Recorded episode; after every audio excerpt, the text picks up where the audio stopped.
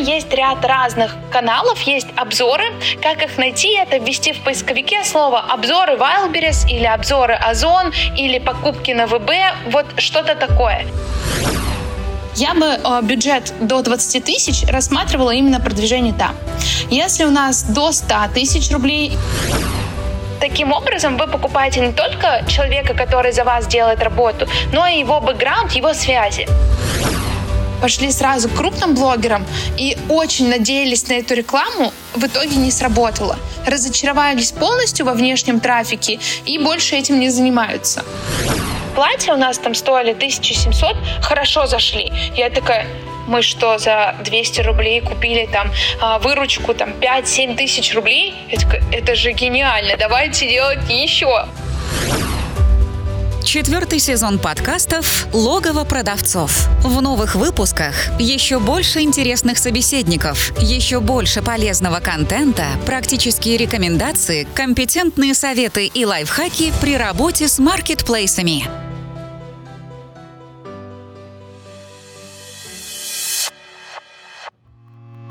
Всем привет! На связи Дэн Ветренников и это подкаст «Логово продавцов» подкаст комьюнити продавцов маркетплейсов Den, в котором мы вместе с экспертами, продавцами и представителями маркетплейсов обсуждаем всевозможные аспекты работы с маркетами, истории успеха и факапы. Поехали!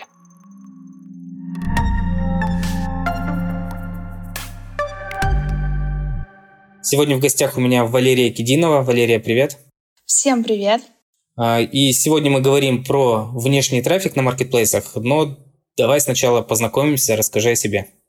Всем, ребят, привет! Я Валерия Кединова, сама являюсь предпринимателем, уже три года торгую на маркетплейсах, опыт как на Wildberries, так и на Озоне. Работала и маркетологом, и продвиженцем, и собственный бизнес, так сказать, с нуля развивала. Сейчас у меня два кабинета на Wildberries, у нас за прошлый год 2,5 миллиона рублей оборот, при этом у меня хороший процент чистой прибыли, и поэтому мы себя довольно хорошо чувствуем, но очень много все равно реинвестируем и продолжаем продвигать и строить наши бренды. Хорошо, а в каких э, нишах продаете? Мы продаем сейчас категория одежда женская больших размеров. По чуть-чуть дополняла да, категории. И также у меня есть бренд, это товары для новорожденных, это детские пледы. Там, конечно, история с этими товарами немного сложная. Мы это делали на фабриках Китая, заморозили много денег, и поэтому не очень люблю этот кейс.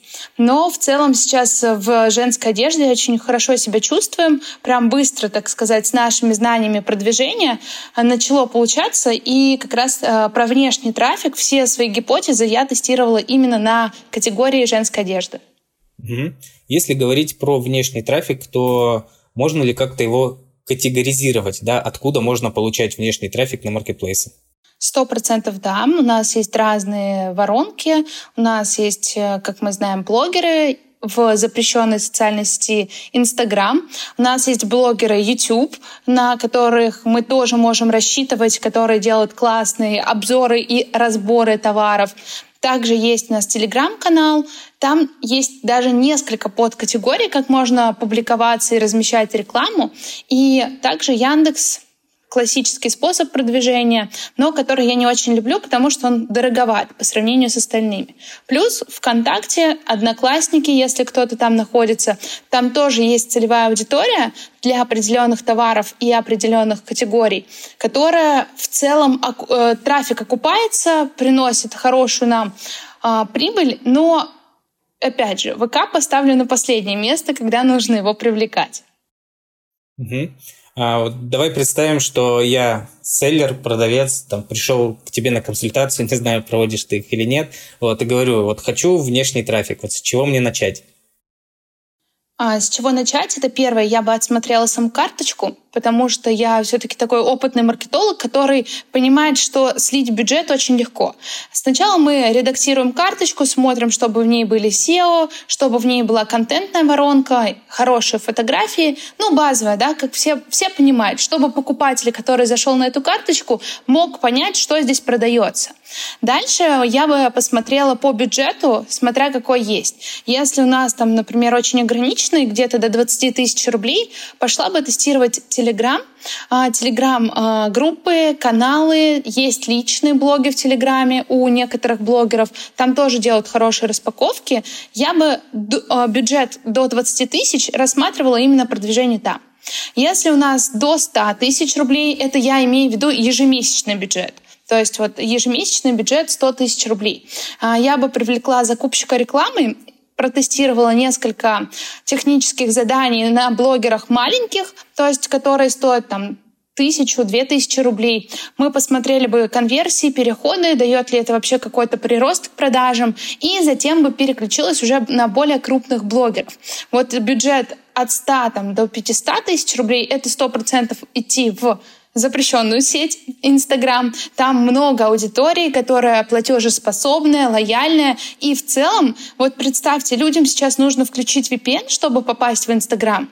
И уж перейти по вашей ссылке в, э, на Wildberries им легко. То есть они с этим справятся технически. А в ВК я бы шла в самую последнюю очередь, когда мы уже все оттестировали, все попробовали, в Телеграм настроили, у нас Инстаграм подключен, тогда бы я уже переключалась на ВК, потому что на своем опыте поработала с пятью таргетологами ВК с разным бюджетом, давали 30 тысяч на тест и 100 тысяч на тест. К сожалению, таких результатов, как в телеге или в инсте, он вообще не принесло. Хорошо, возникло сразу много вопросов э, после вот этого алгоритма.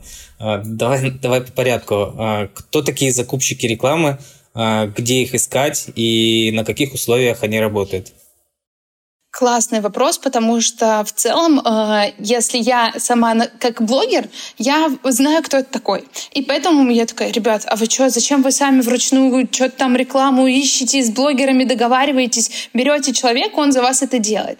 А, так как я сама еще блогер, да, и развиваю свой блог, то для меня это абсолютно было понятно. Когда я зашла в сферу маркетплейсеров, они такие, Лера, почему от нас это скрывали? Кто это? Кто эти люди? В общем, есть такие специалисты, они отдельно обучаются или сами нарабатывают опыт закупщик рекламы. Так и звучит вакансия. Э, в чем его задача? Э, он отбирает блогеров по целевой аудитории, проверяет этого блогера через специальные программы.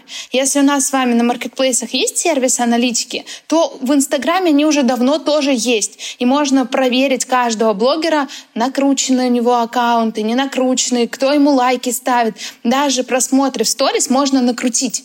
И как вы, если вы не специалисты, не крутитесь в этой сфере, можете это объективно оценить? Если честно, никак. И закупщики рекламы, они э, тусуются в своей э, тусовке, комьюнити, где они знают, какие блогеры хорошие, у кого где лучшая аудитория, у кого лояльная аудитория, у кого платежеспособная. И э, Таким образом, вы покупаете не только человека, который за вас делает работу, но и его бэкграунд, его связи. И э, с некоторыми блогерами он, э, такой человек, может договориться на какие-то даты, которые для вас недоступны. Например, вы отгружаете сезонный товар, там, ну, какие-нибудь купальники или панамы, и вы хотите взять рекламу. А вам блогер говорит, ну вот в сентябре приходи, прорекламирую. Понятно, что в сентябре для вас это уже поздно, а закупщик рекламы может пойти договориться, чтобы вас взяли на рекламу в июле, и вы тогда успеваете вовремя это сделать.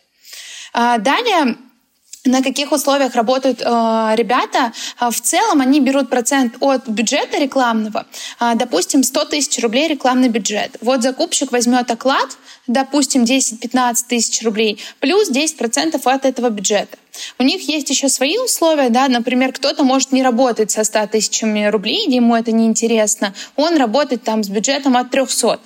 Есть много закупщиков, которые работают с маленьким бюджетом, а при этом они, например, как специалист зарабатывают на подачах. Вот подача — это новый термин, который мы сейчас ведем. Это то, как будет представлен ваш товар в сторис или в рекламном посте у блогера. И вот этот заход его заранее тоже составляют, и от него на самом деле очень много всего зависит. Это как рекламный баннер э, в Яндексе, допустим. Вы понимаете, что кликабельность вашей рекламы и объявления зависит именно от картинки и оффера.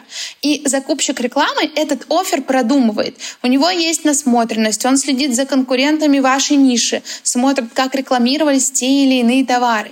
И таким образом он может вам составить очень грамотную техническую подачу, и затем он согласовывает ее с блогером. Если блогер соглашается, ему нравится этот подход, он берет вас на рекламу. Также закупщик рекламы еще несет ответственность за оплату. Да, то есть вы через него договариваетесь на оплату блогеру. И если вы это делаете сами, то вы очень э, велика вероятность, что наткнетесь на мошенников, ну, такое может быть. Если честно, у меня у самой есть такой опыт. Я не, не, не, без, не без греха в этом. А, в целом, в моей команде работает отдельный человек, который нам помогает реализовывать это направление. А несет ли закупщик рекламы какую-то ответственность за результат конечный? Ну, на самом деле нет. Почему? А, потому что а, очень много факторов, которые влияют на это. А, вот, кстати, здесь интересная мысль, которую можно дополнить. Что может делать закупщик? Он может вернуть часть средств у блогера за рекламу, если было не, не оправдалось число охватов. Допустим, мы купили рекламу за 10 тысяч рублей, чтобы за 5 тысяч охватов в сторис. И во, во время рекламы, во время нашей рекламной подачи у блогера было 2000 охватов. Тогда закупщик рекламы может пойти на переговоры и договориться либо о дополнительной рекламе, либо о возврате части средств, ну, компенсации. Вот об это, на, на этот счет может нести да, ответственность закупщик, но вот за количество заказов, за количество переходов абсолютно нет, потому что количество переходов на это влияет сам офер, само предложение, сам товар и целевая аудитория, на которой мы это предлагаем. А э, конечные продажи влияют, были ли остатки на карточке товаров во время рекламы, э, была ли возможность заказать в тот или иной регион. Представьте, вы купили рекламу, например, у какого-нибудь блогера во Владивостоке, который живет, а у вас товары туда вообще не доставляются. Ну и причем здесь закупщик рекламы? То есть здесь, опять же, вот у предпринимателя высокая роль это все проверить, чтобы все четко было. Угу. Ты начала с того, что э, рассказала про маленький бюджет и про рекламу в Телеграм. Когда бюджет до 20 тысяч рублей в месяц, наверное, ни о каком закупщике рекламы речи быть не может. И продавцу придется самому искать вот эти каналы в Телеграм. Как их найти вообще? Может быть, э, коротко расскажешь о том, э, как понять, вообще стоит в этом канале рекламироваться или не стоит, на какие там факторы, метрики обращать внимание? Ну, могу сказать, что я человек, который любит все делегировать, и я не люблю сейчас что-то делать э, руками. У меня больше шести проектов сейчас, помимо товарного бизнеса. Поэтому, естественно, я, даже если будет маленький бюджет, рекомендую это делегировать, например, своему менеджеру, который в вашем кабинете работает. Если он уже есть, да, он там, например, какой-то операционкой занимается, просто расширить его функционал и сказать, теперь нам нужно там два раза в неделю рекламироваться в Телеграме. А, таким образом, не нужен отдельный человек, вас это делает ваш сотрудник. В Телеграме есть ряд разных каналов, есть обзоры. Как их найти? Это ввести в поисковике слово «обзоры Wildberries» или «обзоры Озон» или «покупки на ВБ», вот что-то такое. За один зацепитесь, там раскрутите целый клубочек этих разных каналов. Их можно смотреть по тем э, постам, которые они там публикуют, просмотры посмотреть, сколько там есть, и на соотношение количества участников этого канала и количество людей, которые смотрят посты. Ну, опять же, если у вас есть какое-то сообщество или комьюнити, вы можете посоветоваться. Вдруг кто-то уже брал в каком-то канале рекламу и вам скажет, вот в этом канале классно зашла, вот в этом нет. А, потому что у нас э, в бизнес-клубе ребята делятся друг с другом там ходами, каналами, где у них лучше зашла реклама. В целом, я бы тестировала сначала э, где-то одно объявление стоит там 200-300 рублей на самом деле, то есть небольшая стоимость. Я бы потестировала, причем, что здесь тоже очень важно, какой текст объявления, какие фотографии вы добавили. Можно их менять и смотреть, как люди, как аудитория реагирует. Товары, допустим, там больше двух, двух тысяч рублей, сложнее идут в Телеграме. Хотя вот, например, платья у нас там стоили 1700, хорошо зашли. Я такая, мы что, за 200 рублей купили там а, выручку там 5-7 тысяч рублей? Это, это же гениально, давайте делать еще. Вот. И таким образом э, товары, которые у нас, например, детские пледы, они сам по себе товар сложный для новорожденных, э, и они стоят у нас там 1100 рублей и заходят хуже. То есть от категории тоже очень много зависит. Я бы попробовала, посмотрела результаты и давила на ту точку, которая приносит результат. Угу. А вернемся в самое начало. Я подумал о том, что прежде чем э, искать закупщиков, э, определять бюджет на рекламу, мне как продавцу нужно понять, а вообще нужен ли мне внешний трафик. Вот э, как вообще понять, на каком этапе нужен внешний трафик, а когда можно обойтись тем трафиком, который дает Marketplace? На самом деле, так как э, выкупы сейчас официально запрещены, хотя многие их все равно делают, да, там по своим каким-то схемам, я бы использовала внешний трафик это как буст вместо самовыкупов. То есть, когда мы заводим новые карточки товаров, мы закупаем в моем бизнесе блогеров, которые нам дают такие, знаете, свечки на графиках продаж. Вот эти свечки очень приятно их видеть, когда у тебя обычно там продажи 20 тысяч рублей в день, а то, а то у тебя там 170, 180 тысяч, мы сразу карточку реактивируем. Таким образом, ключи закрепляются внутри карточки, какая-то часть отзывов останется благодаря тому, что в целом да, э, много людей заказали, кто-то из них точно захочет оставить отзыв. И э, также Wildberries ну, я больше по Wildberries да, э, рассказываю, хотя это применимо к разным маркетплейсам.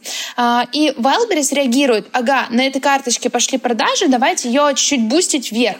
Таким образом, я бы рекомендовала рассмотреть внешний трафик в начале, когда мы выводим карточку. Вы можете его одновременно подключить с внутренним, но тогда вы не отследите, откуда точно да, вот эти продажи были. Можно там, например, на дни, когда у вас внешний трафик будет, выключить рекламу внутреннюю, просмотреть, потому что свечка точно будет, если все хорошо сделать. И затем вы сразу подключаете внутреннюю, таким образом поддерживаете продажи, и ВБ в целом вас поощряет как эффективного предпринимателя. Вот. А если вы хотите масштабироваться, у вас есть возможность в товарных остатках да, реализовывать это, то, пожалуйста, включайте внешний трафик. Иногда он немного дешевле, чем внутренняя реклама. Плюс, если у вас, так сказать, алый океан, конкуренция бешеная в вашей нише, в вашей категории, демпинг от конкурентов, то когда мы рекламируемся у блогеров, у нас э, может быть любая цена внутри карточки. Почему? Люди очень доверяют людям, ну, блогерам, лидерам мнений. И даже если у вас точно такой же товар продает конкурент, но на там, 500 рублей дешевле, то все равно часть аудитории купит у вас. Потому что они такие, нет, тут есть какой-то подвох. Ну не может быть такая разница. Маша вот купила вот здесь, и я куплю здесь.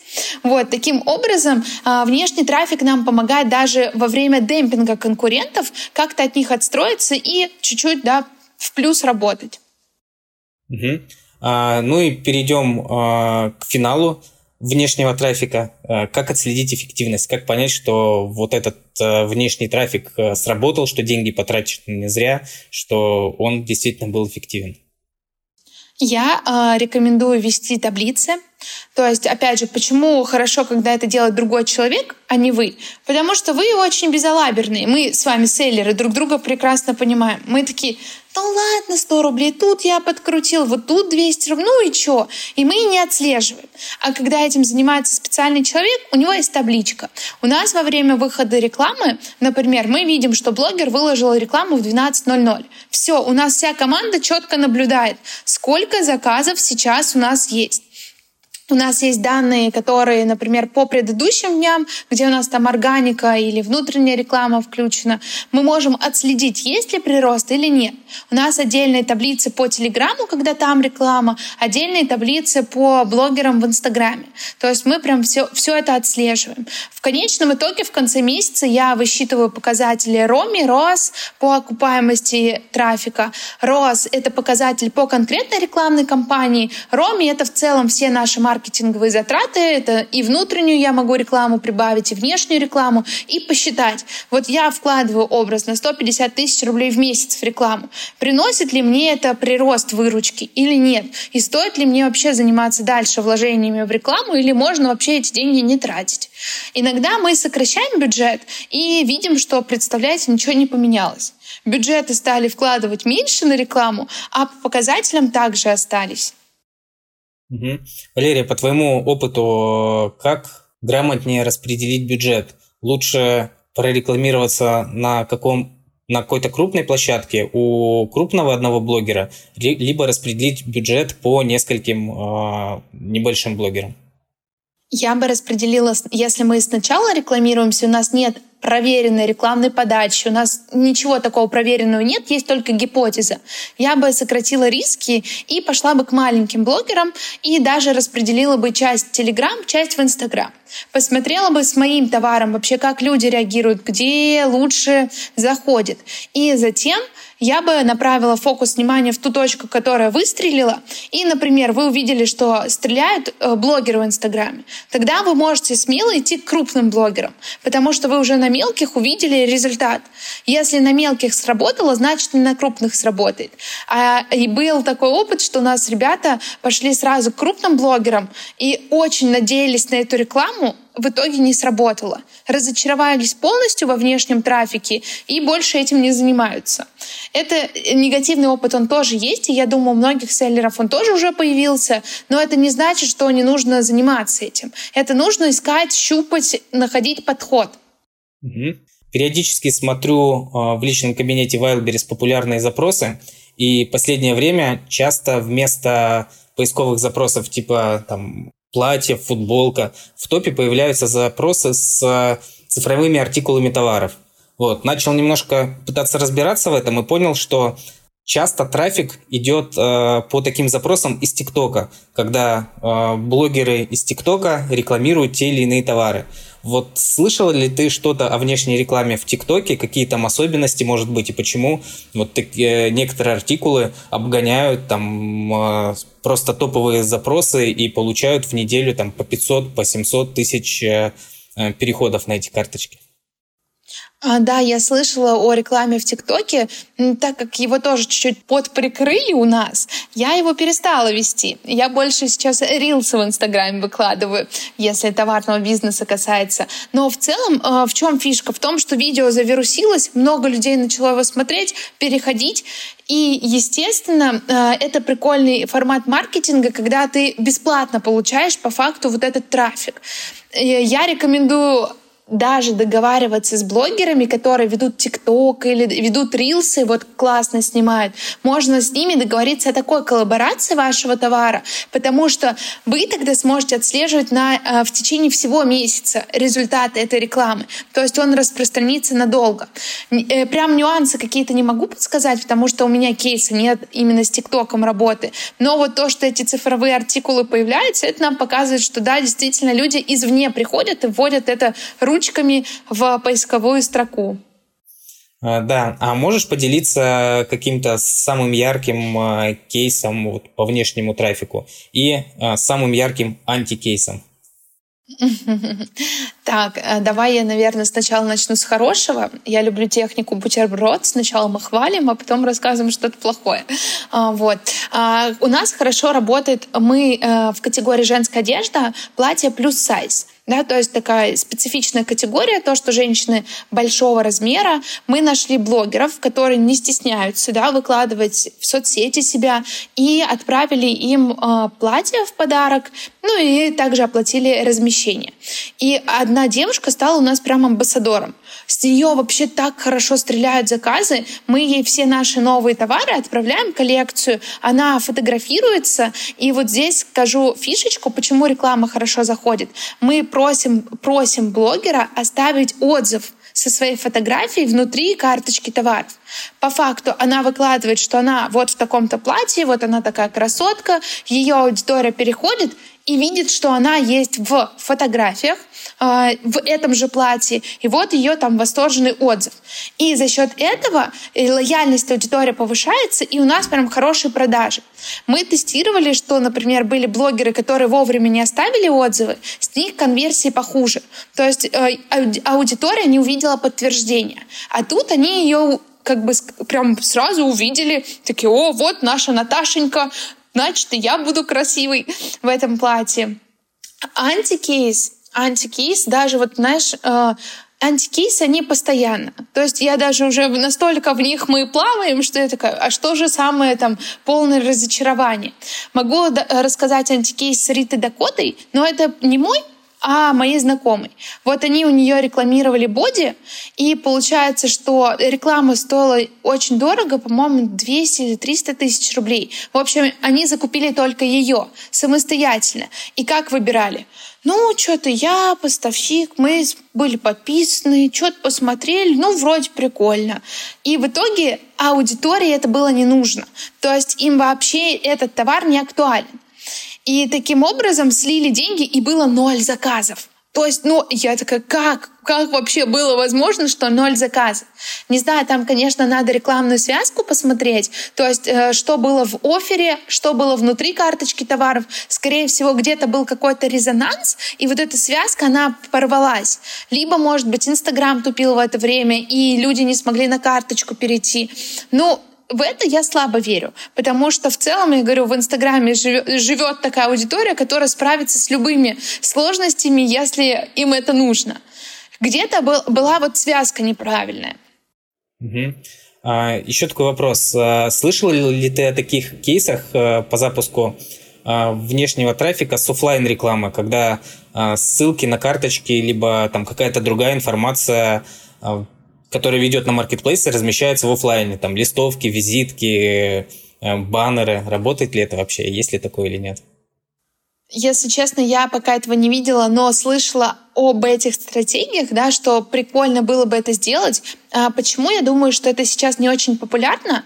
Потому что есть офлайн точки, где в целом зачем им вести на маркетплейс, где очень много демпинга и скидок и так далее, если ты можешь вот здесь в офлайне продать товар там в несколько раз дороже. И в целом-то на маркетплейсе все идут, потому что там цена выгодней целом ты подошел в каком-нибудь магазине, взял какой-то товар, и тут же можешь зайти на ВБ, посмотреть, насколько разница. Я думаю, тут даже хорошо работают сами люди. Они понимают, что на маркетплейсах скидки и могут заходить. Но вот таких кейсов я пока не встречала. Может быть, у вас был такой опыт? Нет, вот поэтому я решил спросить. А, Валерия, ну и последний вопрос, который я обычно задаю своим гостям. А, какой совет или какие советы ты можешь дать а, продавцам, селлерам, которые только задумываются о том, чтобы запустить внешний трафик? Я, э, знаешь, можно я скажу не очень красивый пример такой, знаешь, но очень наглядный, рекомендация. Сегодня как раз картинку смешную такую видела. Один муравей катит э, кусок такой круглый, и другой к нему подходит и говорит, Чё, ты что делаешь? Это гипотеза, я ее качу на тестирование. Он такой, какая это гипотеза, это какашка. Он такой, ну, даже какашки мы будем тестировать. К нему подключается этот второй муравей и катит вместе. И в чем мораль этого примера? В том, что тестировать надо все идеи. Вот все идеи обязательно тестировать, а, разные заходы, разные подходы. Если появилась идея внешнего трафика, и она вас не отпускает, да идите получите хотя бы минимальный опыт. Ну возьмите ту сумму денег, которую не жалко потратить, и посмотрите на результат. И обязательно его постарайтесь отсечь. Да, то есть вот вы знаете, сколько у вас там продаж в день в среднем, и посмотрите, получится ли увеличить продажи или нет. Опять же, если это касается категории одежды, то у нас там еще есть процент выкупа, и не обязательно, когда у нас есть много заказов, у нас много выкупов. То есть тут чуть-чуть даже в долгосрок надо посмотреть на эту воронку. А может быть, у вас с какого-то блогера повысится процент выкупа. Не только заказ в моменте, да, но и больше будут забирать товары, потому что, ну вот, они их хотят. И мое пожелание ко всем это тестируйте, тестируйте, тестируйте, еще раз тестируйте. А, спасибо, Валерия, за разговор, спасибо за те советы, которыми ты поделилась. Всего хорошо. Супер, всем пока-пока.